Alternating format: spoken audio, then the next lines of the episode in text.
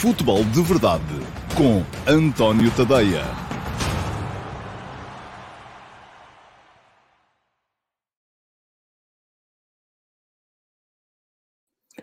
Ora então, olá a todos e muito uh, bom dia e sejam muito bem-vindos à edição número 621, acho que é, hoje por acaso não tomei nota, mas creio que é 621 do Futebol de Verdade uh, para quarta-feira, dia 27 de julho de 2022.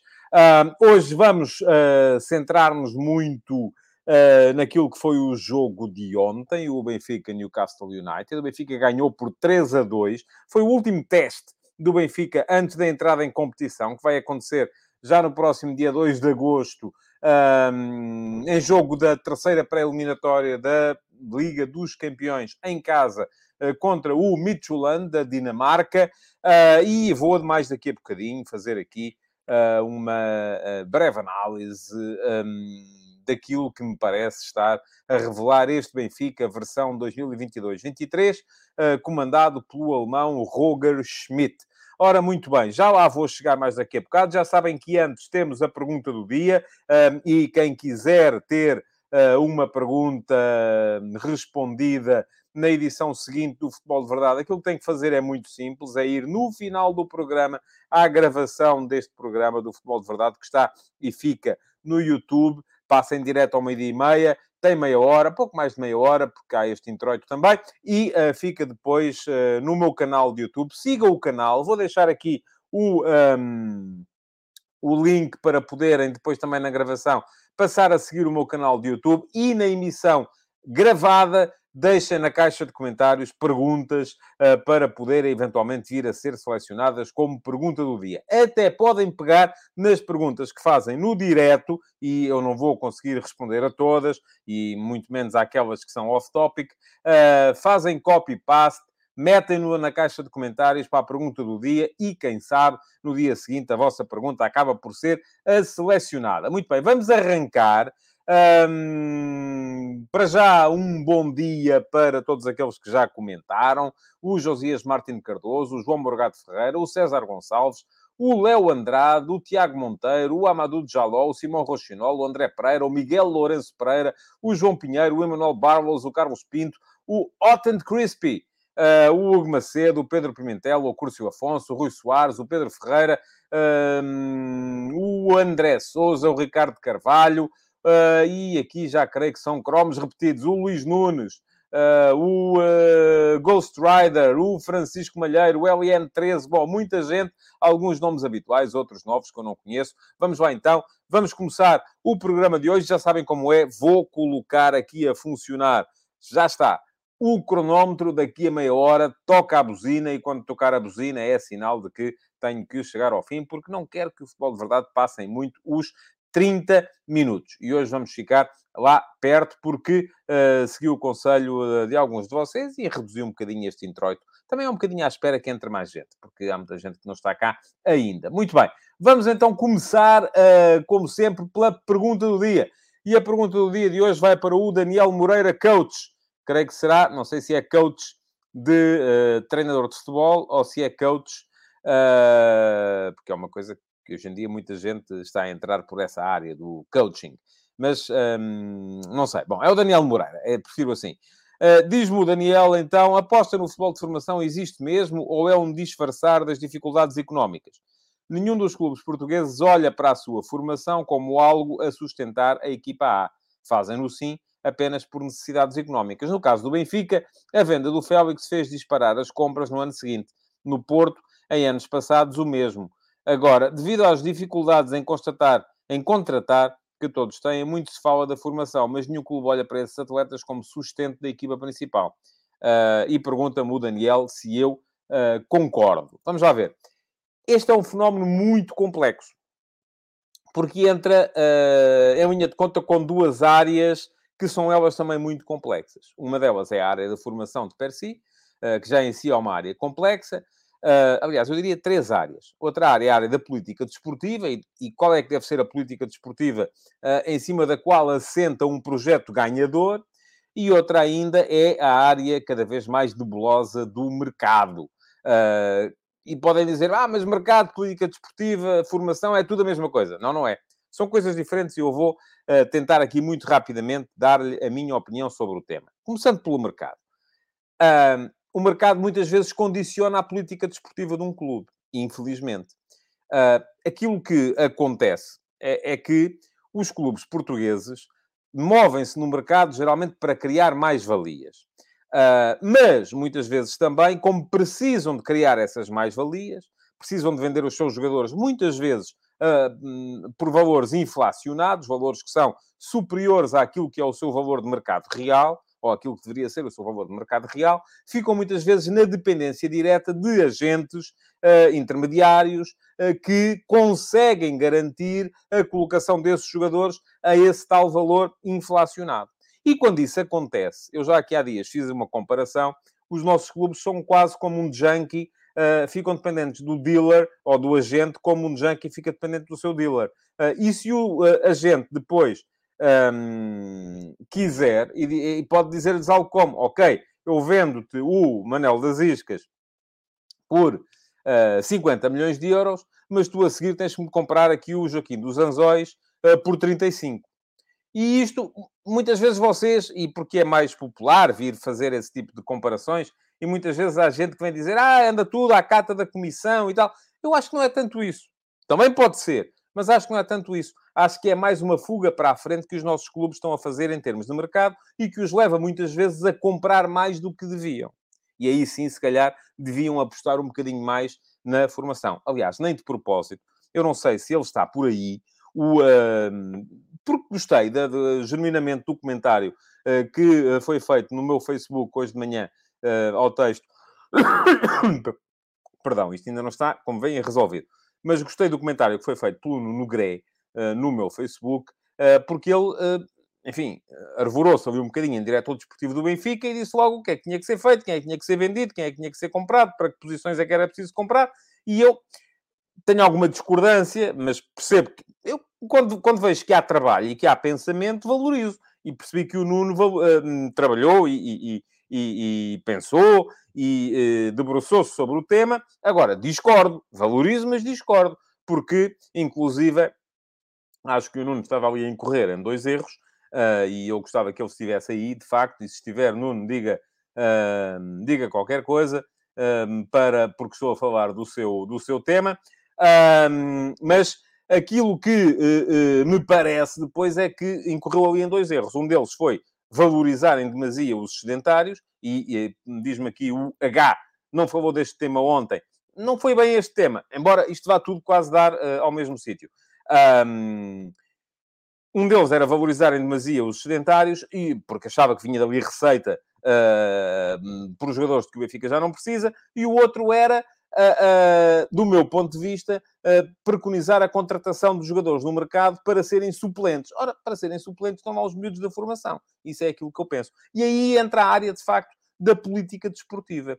O que é que deve ser a política desportiva de um clube uh, português? Uma vez que nós estamos numa situação em que um, o futebol em Portugal não gera a receita necessária para os clubes serem autossuficientes e faz com que eles precisem das tais mais-valias e por isso mesmo se vão colocar na dependência dos seus dealers barra agentes intermediários. Ora bem, do meu ponto de vista, a política desportiva correta é uma política desportiva de manutenção do plantel ao máximo, da aposta em determinado número de jogadores e depois vender apenas um, dois, aqueles que forem precisos para equilibrar contas e enquanto for preciso equilibrar contas e depois apostar uh, nos jogadores que estão numa segunda linha que geralmente devem vir da formação. Mas, ao mesmo tempo que se lhes dá espaço para eles poderem chegar à equipa principal, ora, se um clube vai estar a contratar jogadores uh, para serem suplentes,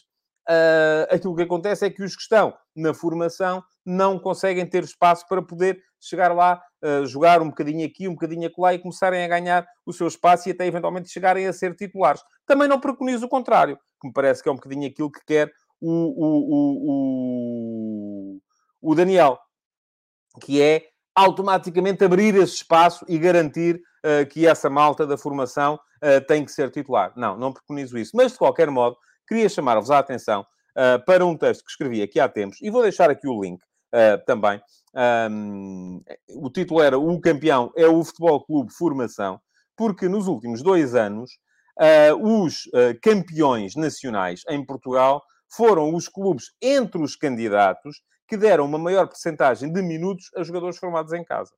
Na época passada foi o Futebol Clube do Porto, 28,4% dos minutos uh, foram jogados por jogadores formados pelo próprio Futebol do Porto, que estiveram no Futebol do Porto pelo menos até ao sub-19, e há dois anos, em 2021, foi o Sporting, em que 34,2% dos jogadores utilizados foram jogadores formados em casa.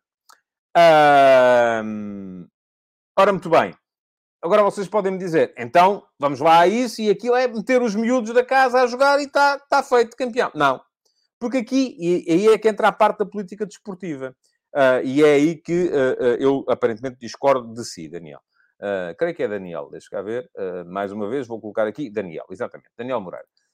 Um, bom, o que é que acontece? É que nos últimos 10 anos, o único clube, e também está lá tudo explicado naquele texto, que eu vos convido a lerem, o único clube que se aproximou ou que andou ali perto dos 50% dos jogadores formados em casa, em termos de minutos de utilização, foi o Sporting, entre 2014 e 2017.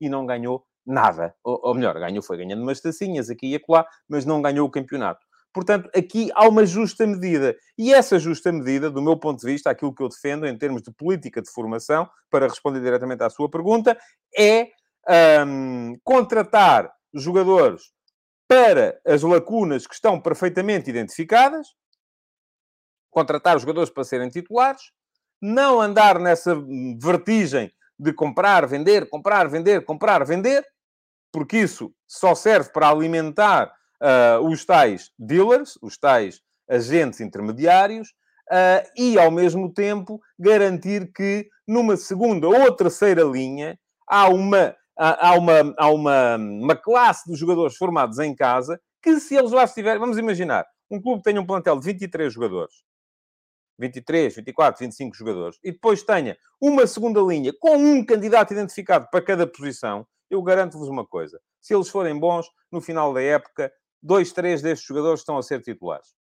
Porque, havendo apenas dois homens à sua frente, eles conseguem ver o espaço a abrir-se à sua frente conseguem estar a trabalhar motivados e, se tiverem qualidade, chegam lá.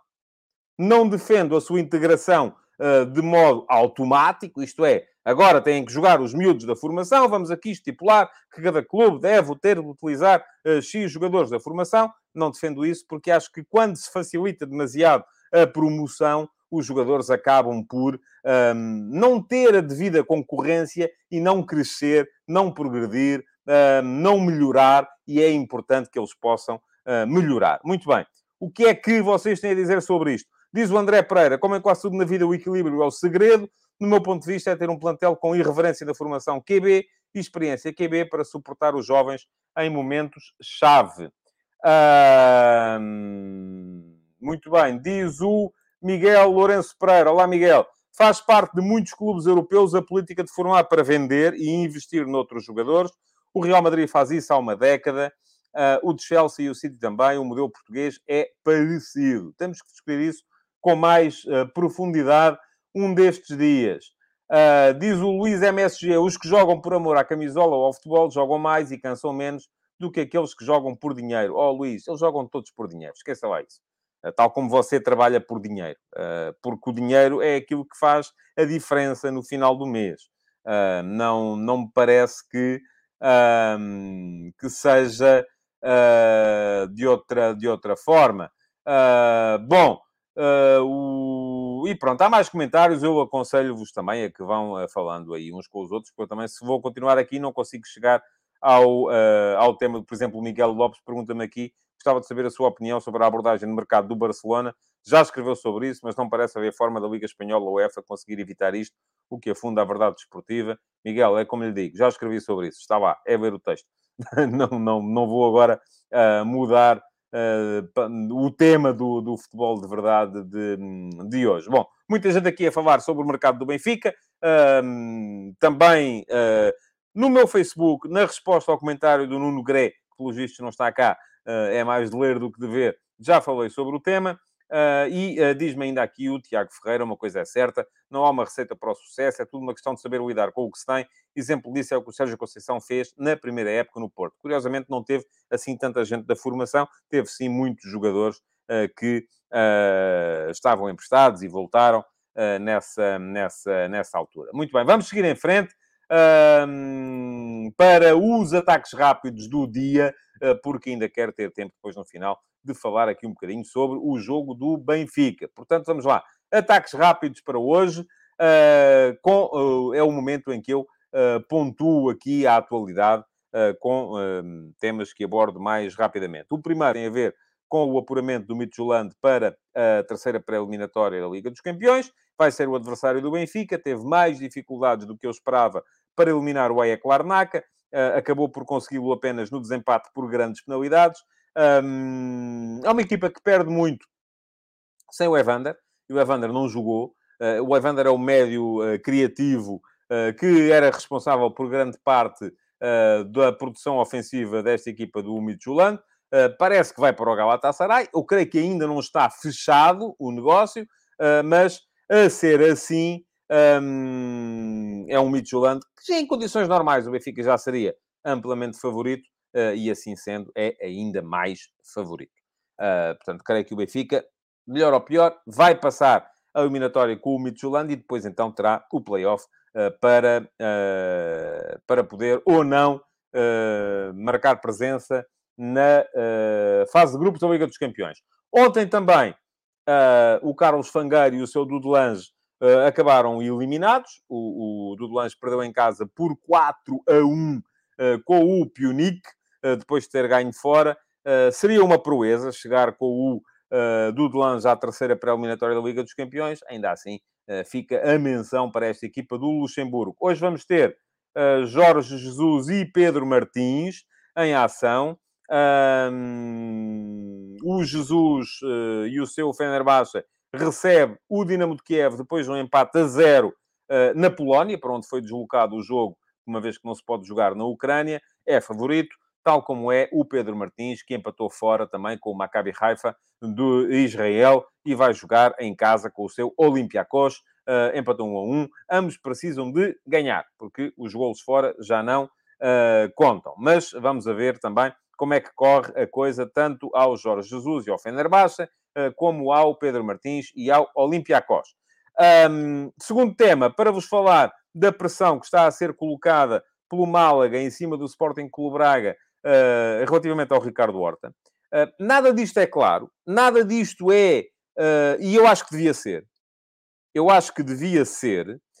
acho que, enfim, eu já vi escrito que o Málaga tem 25% do passe do Ricardo Horta, já vi que tem 65%.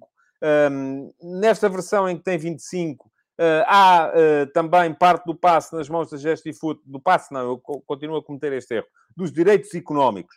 Uh, parte dos direitos económicos sobre o, o, o jogador nas mãos da Gestifoot e de um fundo de investimento. Isso é ilegal. portanto, se calhar essa parte conta como sendo do Málaga, não faço ideia. Acho que isto devia ser claro como a água.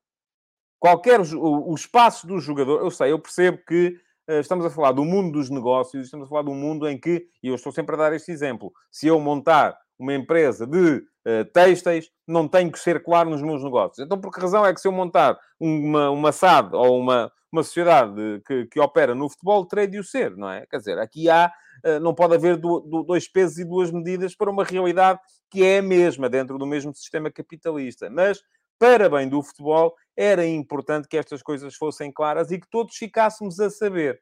Uh, Pergunta-me o Tiago Ferreira, não acha que faria todo o sentido o clube com os direitos desportivos do jogador ter pelo menos 50% dos direitos económicos? Não creio que seja uma necessidade. Aquilo que eu acho que é necessário, de facto, é isto tudo ser claro. Porque depois o António Salvador, presidente do Sporting Clube Braga, já falou e já disse que não tem nada a pagar. Do Málaga dizem que sim, que têm que ser ressarcidos no valor da sua percentagem do passe uh, aplicada à proposta que o Sporting Clube Braga terá rejeitado. Portanto, como nada disto é claro, como o contrato não é público, uh, a única coisa que eu tenho para dizer é que devia ser.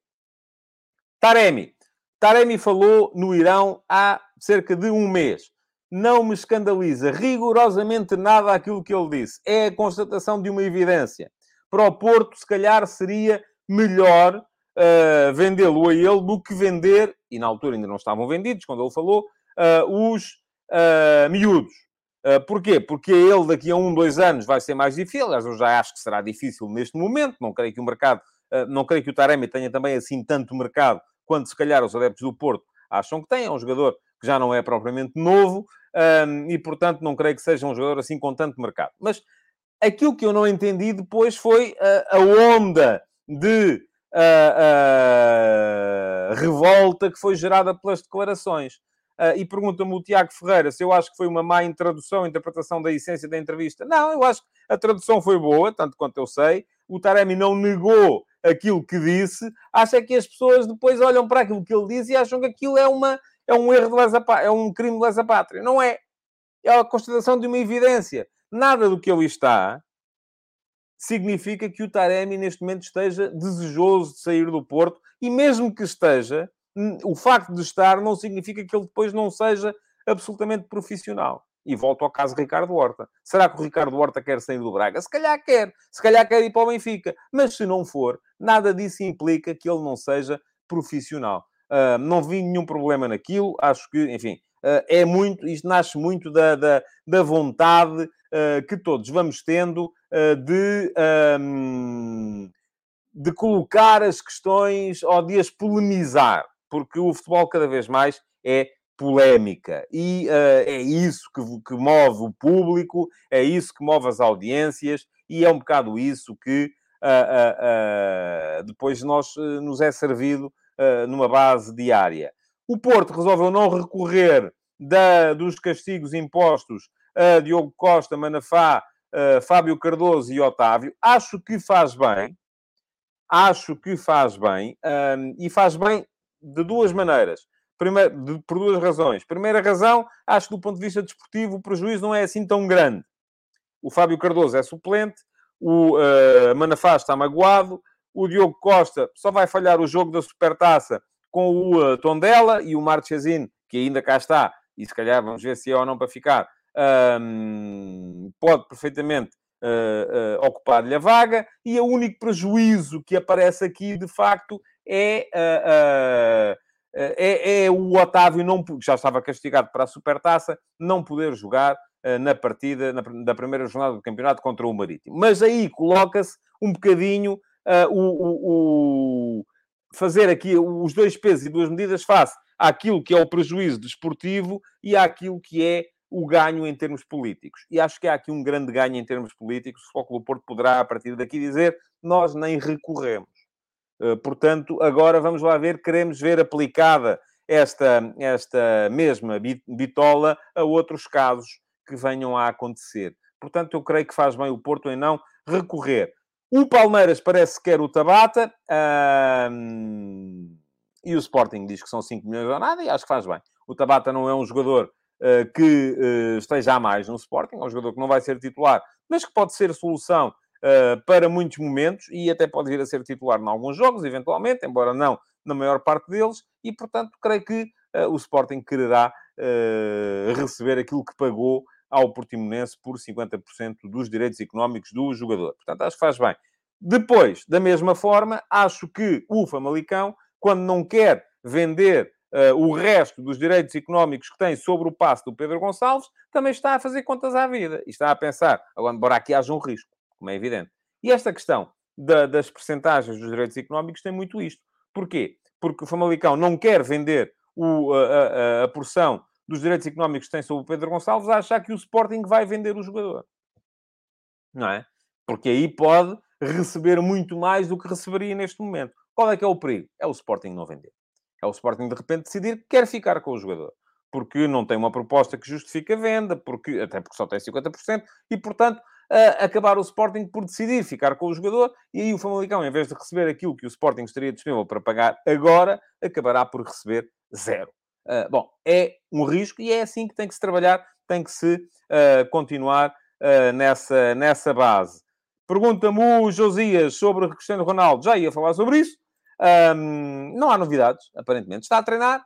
Devia ter começado a treinar quando o Manchester United se apresentou e fazia-se tudo isto, já disse isto aqui ontem, fazia-se tudo isto que se está a fazer agora de forma silenciosa. Era melhor para ele, era melhor para o Man United, era melhor para o potencial comprador, era melhor para toda a gente. Mas não foi isso uh, que uh, Cristiano Ronaldo quis uh, fazer. Pergunta-me o Francisco Jacques se o Famalicão, o Famalicão, não é? Um, ou o Sporting, não sei, se pode decidir vender só os seus 50%. Pode, perfeitamente. Até pode acontecer isso. Aliás, aquilo que o Sporting está a fazer neste momento com o Rubem de Vinagre é isso. é mais ou menos isso. Aquilo que uh, o Sporting fará com o Tabata, se o Palmeiras aceitar a proposta, é isso. É vender 50% por 5 milhões de euros. Ponto final, que foi o que comprou. Depois, se o Palmeiras quiser comprar o resto, tem que falar com quem é dono do resto. Isto, isto complexifica um bocado o, o mercado, mas no fundo é um bocado isso. Alguém aqui há bocadinho também me dizia, e eu vou tentar recuperar aqui o comentário, mas já não sei. Ah, está aqui. Foi o Diogo Boros que me pediu uma menção ao Euro Feminino. Diogo, cá vai, mas não tenho muito para dizer porque sou honesto convosco, não tenho visto os jogos. E os jogos de Portugal, e a partir daí não tenho visto.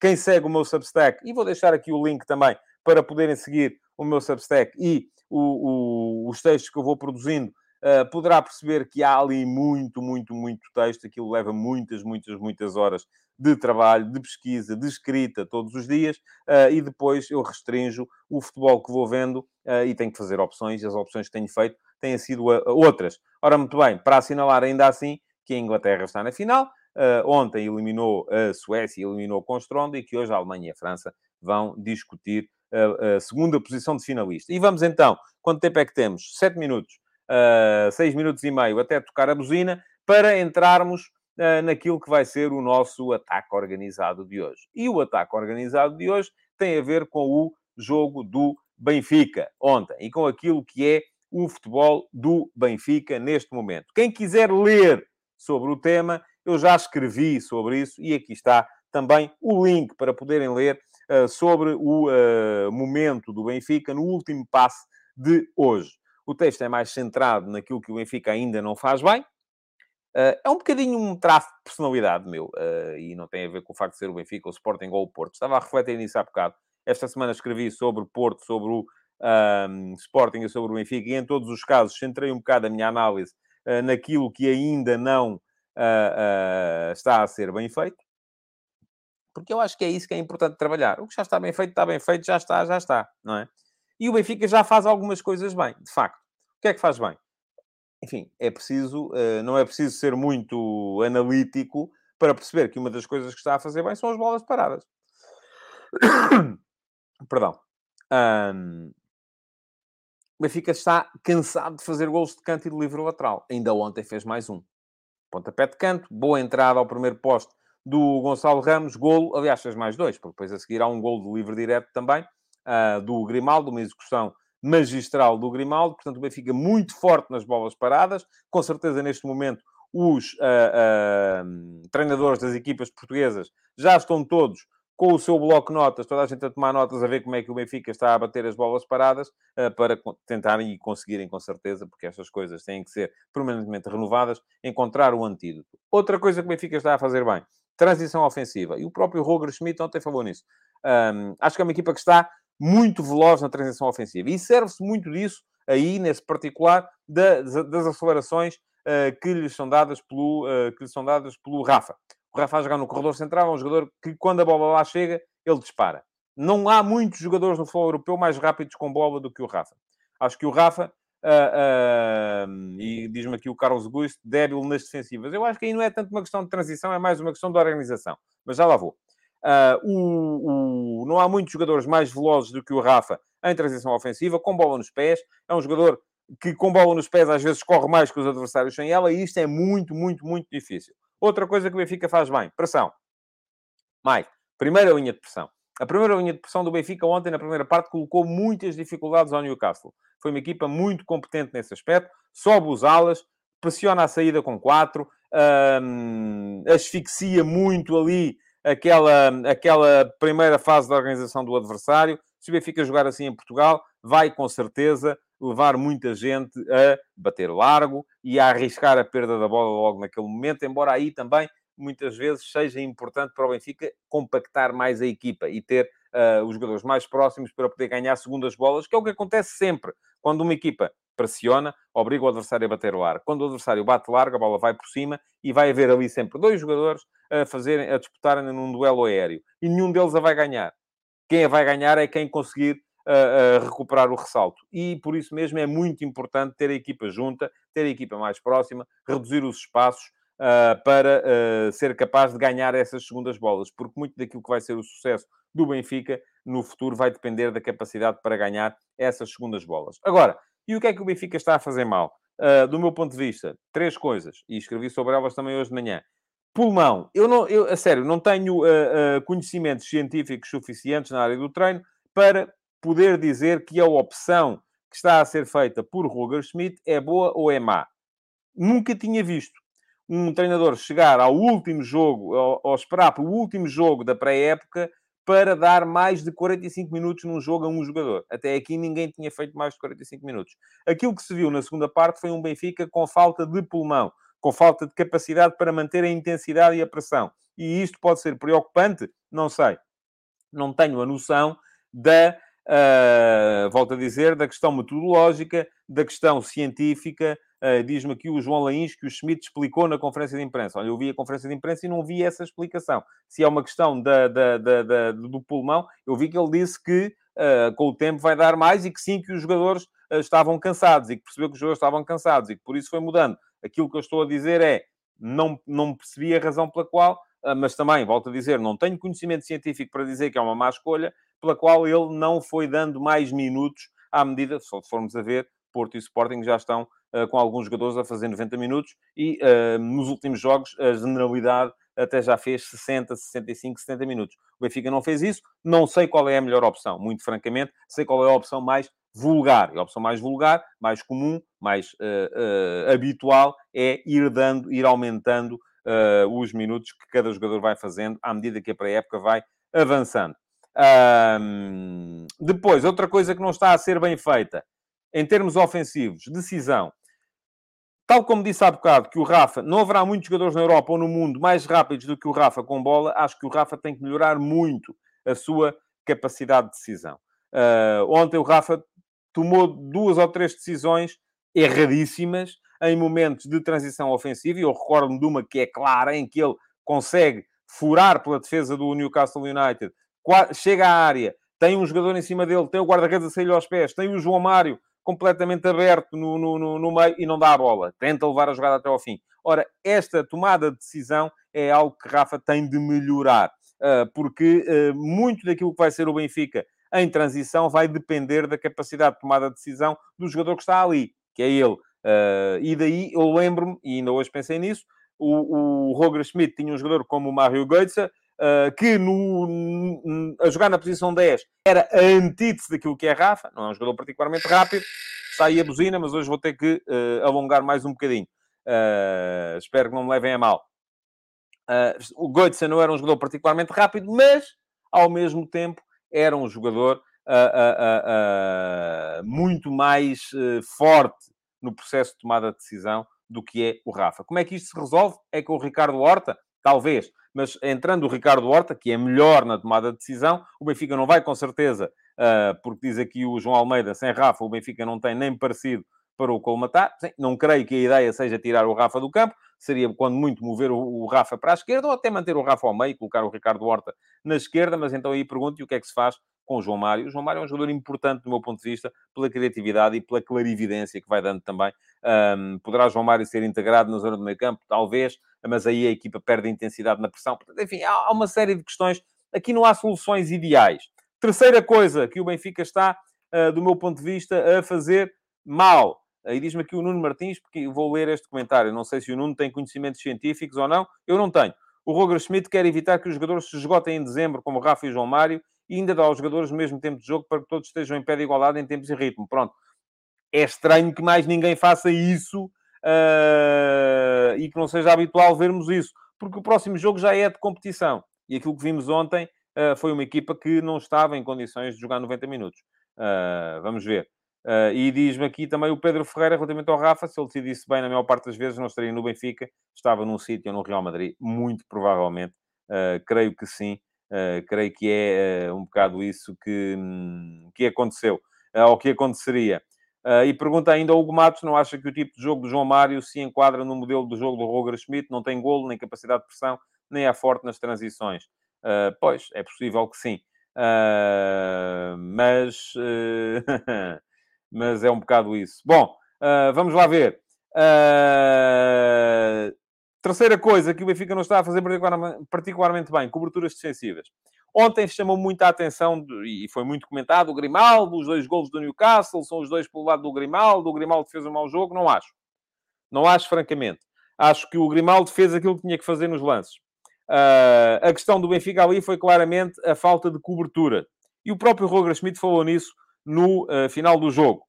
Uh, embora não tenha especificado uh, quem é o jogador para pregar na cruz e quem é que devia ser pregado. E isto aqui é suscetível de muitas interpretações. Eu posso ter uma, vocês podem ter outras, e nenhum de nós tem que ter razão, porque não sabemos o que é que o Roger Schmidt uh, disse, ou, ou, qual é que é a ideia do Roger Schmidt para aquele tipo de lances. Diz o João Morgado Ferreira que o Roger Schmidt explicou isso. Não explicou. A questão é que não explicou.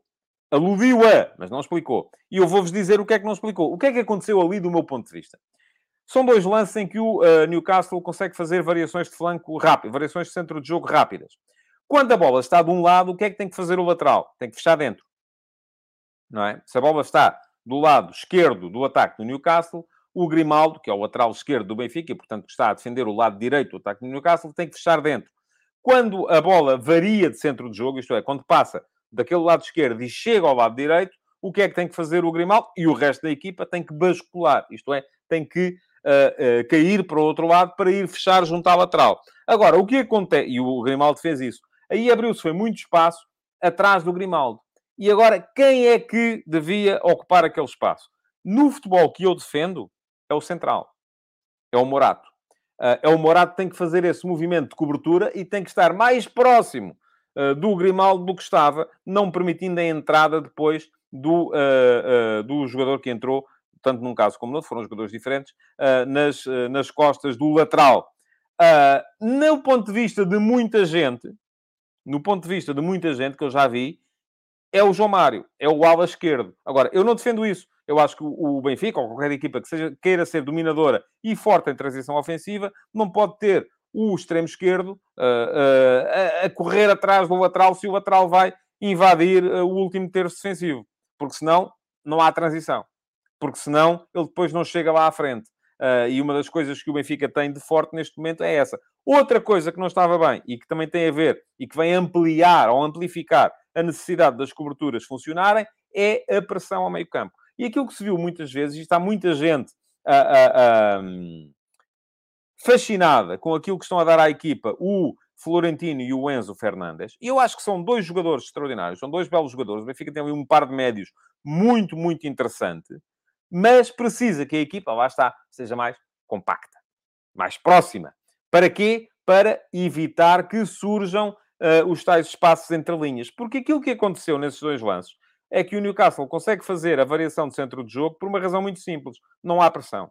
Porque se houvesse pressão, se a bola estivesse coberta e não descoberta, a bola não chegava com tanta facilidade e com tanta qualidade ao uh, Trippier no lado direito do ataque do, do, do, do, Newcastle. E aí, quem está em causa são os dois médios, tinham que fazer essa pressão. Porquê é que não fizeram?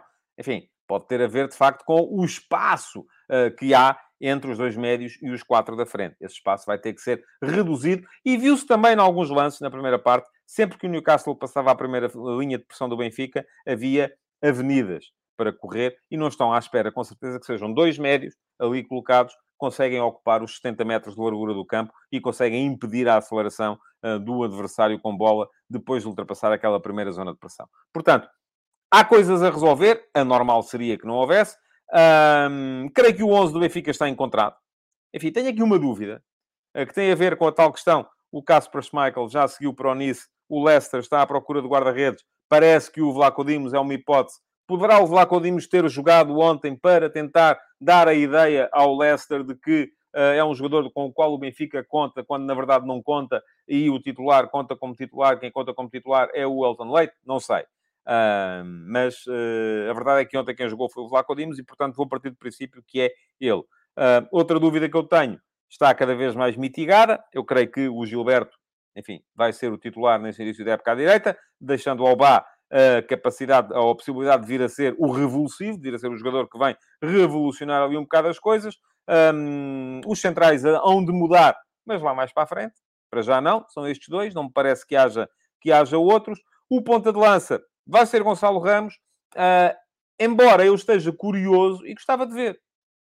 O Benfica tem uh, jogado muitas vezes, começa neste 4-2-3-1 e acaba em 4-4-2. Uh, porquê? Porque uh, o, o, o, acaba, tem acabado quase sempre com o Henrique Araújo, que fez o golo que deu a vitória, mas para mim vai continuar ainda a ser o, o Joker que vai sair do banco em algumas situações. Um, mas tem acabado com o Henrique Araújo e com o Yaremchuk. Sempre que joga Yaremchuk, jogam dois avançados. Uh, embora possamos também dizer que o Rafa também é um avançado. Enfim, não há assim tantas diferenças, entre, a não ser de características individuais, não tanto de posicionamento, entre a dupla Rafa, Gonçalo Ramos e a dupla uh, Yaremchuk e Henrique Araújo. Mas eu estou curioso, estava curioso de ver como é que funcionaria a dupla Yaremchuk-Gonçalo Ramos. Uh, com o Rafa a passar para uma das alas. Enfim, acho que o Benfica melhoraria algumas coisas, pioraria outras, uh, e é como diz aqui o João Almeida, nenhum sistema é perfeito, nem nas melhores equipas do mundo, pois não. E é por isso que o futebol é fascinante, porque uh, sempre que pensamos numa alteração, temos que ter a noção que ela vai melhorar algumas coisas e vai piorar outras. E pronto, estiquei-me um bocadinho mais neste final de programa, também o introito foi mais lento. Quero lembrar-vos que uh, ontem saiu mais um F80, vou deixar aqui o link para poderem uh, assistir, ou para poderem ler, assim é que é. Ontem quem saiu foi o Delson, Delson é um jogador brasileiro que chegou muito cedo a Portugal, vindo do Grêmio Inhumenso, uma equipa uh, entreposto do empresário português António Teixeira. Um, chegou para o Salgueiro, jogou no Rio Ave, uh, saiu para a Grécia, ainda esteve no Olhanense, ainda jogou na Naval, depois uh, no, na segunda Liga. teve muitas lesões. A história dele está contada no F80 de ontem. Já deixei o link lá atrás. Podem perfeitamente lá chegar. De resto, aquilo que vos posso fazer também é convidar-vos a subscrever o meu Substack e vou deixar aqui, já tinha deixado lá atrás, acho eu, mas vai ficar aqui outra vez o link um, para poderem ter acesso a tudo aquilo que são os conteúdos uh, do meu uh, jornalismo. Sai o último passo todos os dias, segunda a sexta, às entre as 8 e as 9 da manhã, é gratuito, ninguém paga para, para, para, para ler o último passo. Depois, se quiserem aprofundar um bocadinho a vossa experiência, se quiserem ter acesso àquilo que eu vou começar a produzir a partir da próxima semana, que são as crónicas analíticas dos jogos dos três grandes. Um, se quiserem uh, entrar no grupo de Telegram, onde eu, os textos aparecem lidos e, e podem ouvi-los em vez uh, de os lerem, uh, o que resultará numa poupança de tempo para vocês. Se quiserem entrar no meu servidor de Discord, que vai arrancar com o começo de campeonato, onde vamos fazer debates regulares, então aí têm que optar pela subscrição. Premium não é cara, são 5 dólares por mês, é menos de um café por semana. Portanto, uh, não é uma coisa que vos leve, com certeza, uh, à ruína uh, e poderão ter a satisfação, ainda assim, de estar a apoiar o meu jornalismo, que aqui no Futebol de Verdade é e continuará a ser sempre gratuito. Muito obrigado, então, por terem estado aí desse lado. Espero que voltem amanhã, meio-dia e meia, para mais uma edição do Futebol de Verdade. Até amanhã! Futebol de Verdade, em direto de segunda a sexta-feira, às 12h30